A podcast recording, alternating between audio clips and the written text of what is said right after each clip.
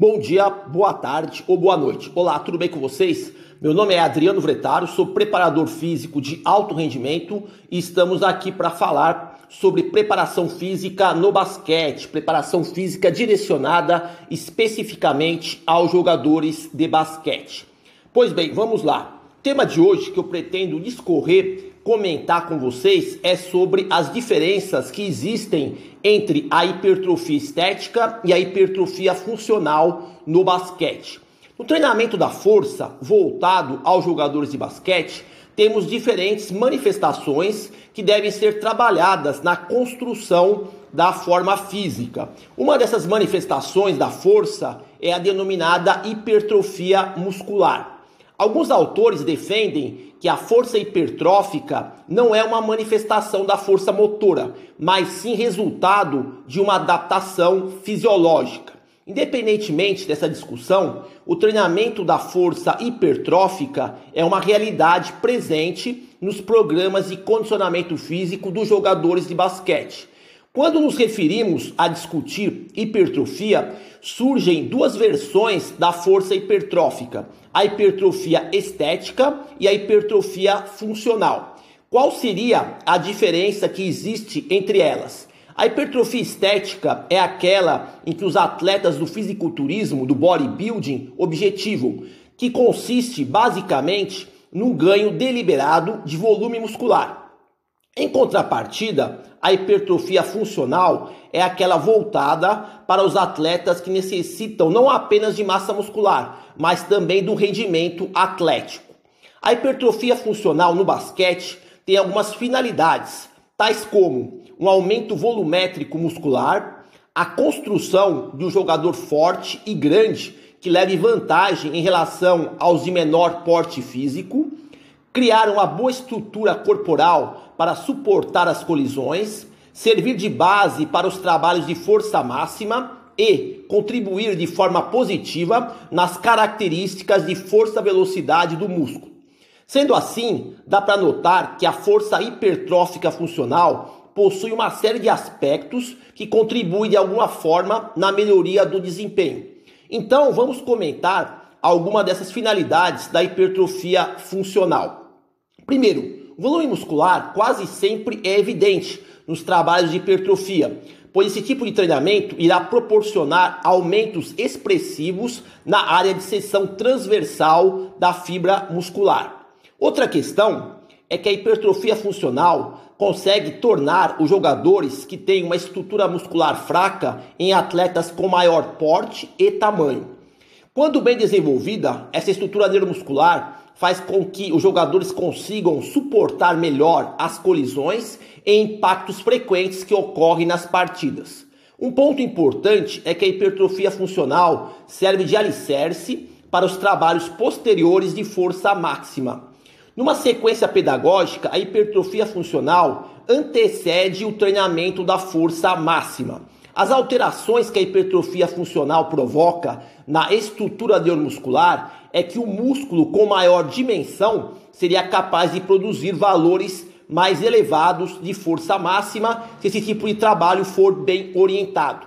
Parece existir uma correlação de 0,70 entre o volume muscular e a capacidade de produzir força máxima.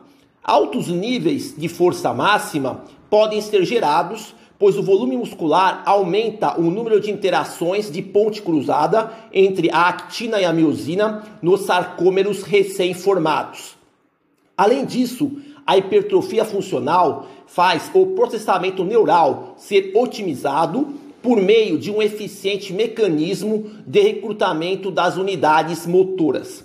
Somando-se a isto, foi encontrado que uma hipertrofia funcional das fibras rápidas do tipo 2 alteram de forma positiva as características da força-velocidade de todo o músculo. Esse fenômeno ele é obtido através das modificações que acontecem na arquitetura muscular, especificamente no ângulo de penação.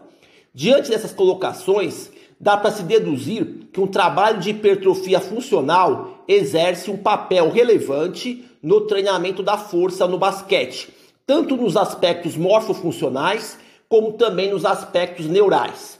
Outro cuidado essencial que devemos ter na prescrição da hipertrofia funcional é a responsividade biológica dos jogadores. Nós teríamos dois tipos de jogadores numa equipe: os mais responsivos e os menos responsivos biologicamente aos trabalhos de hipertrofia. Os jogadores mais responsivos no treinamento de hipertrofia apresentam uma maior facilidade de ganhar massa muscular. Já por outro lado, os jogadores com menor responsividade biológica ao treino da hipertrofia teriam um processo lento para obter aumentos no volume muscular. Seria interessante identificar na sua equipe quais são os jogadores mais responsivos e os menos responsivos aos trabalhos de hipertrofia. Isso serviria para evitar que os jogadores mais responsivos obtenham ganhos excessivos e rápidos na massa muscular que poderia interferir de forma negativa no desempenho na quadra, principalmente em tarefas que envolvam coordenação motora, agilidade e velocidade. A hipertrofia funcional em jogadores de basquete deve ser monitorada por meio do controle do índice de muscularidade. Vale lembrar que para atingirmos esses objetivos da hipertrofia funcional, deve-se utilizar um programa de treinamento da força devidamente periodizado. Haveria a necessidade real de estruturar um programa da força em ciclos que se alternam continuamente em trabalhos de hipertrofia funcional, seguido por um ciclo da força máxima e continuando com um ciclo de potência. Esse sequenciamento pedagógico racional em ciclos é que irá proporcionar os efeitos positivos desejados no desempenho dos jogadores. Lembrando sempre que a hipertrofia funcional é diferente da hipertrofia estética, ok? Uma pesquisa recente apresentou cinco argumentos que devem ser lembrados em relação ao trabalho da hipertrofia funcional. Primeiro, hipertrofia não gera necessariamente ganhos de força máxima.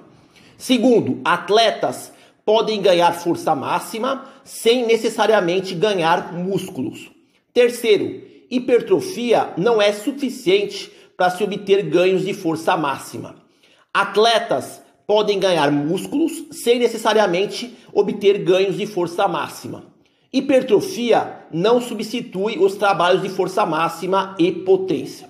Por fim, os ganhos de hipertrofia funcional em jogadores de basquete somente serão obtidos se o programa de treinamento da força for bem estruturado, com o uso de métodos adequados, nutrição balanceada, uso de suplementação alimentar ou não, períodos de recuperação sensatos, estratégias generativas adicionais. A essa altura, dá para perceber que o objetivo de se treinar a hipertrofia funcional no basquete não é somente o ganho muscular, mas sim preparar organicamente o aparato neuromuscular para trabalhos posteriores de força máxima e potência. Sendo assim, se o trabalho de hipertrofia funcional for bem conduzido, pode-se conseguir uma integração no programa de força que irá ser determinante para o desempenho esportivo. Concluindo, esse tema sobre hipertrofia funcional, ele é vasto. Todavia, espero ter transmitido alguns conceitos fundamentais sobre os benefícios de se treinar a hipertrofia funcional direcionada aos jogadores de basquete.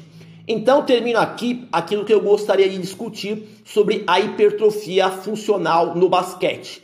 Bom, por hoje é só. Espero que vocês tenham conseguido obter alguma informação útil para poder aplicar na sua prática profissional. Agradeço pela atenção. Desejo boa sorte a todos e até a próxima.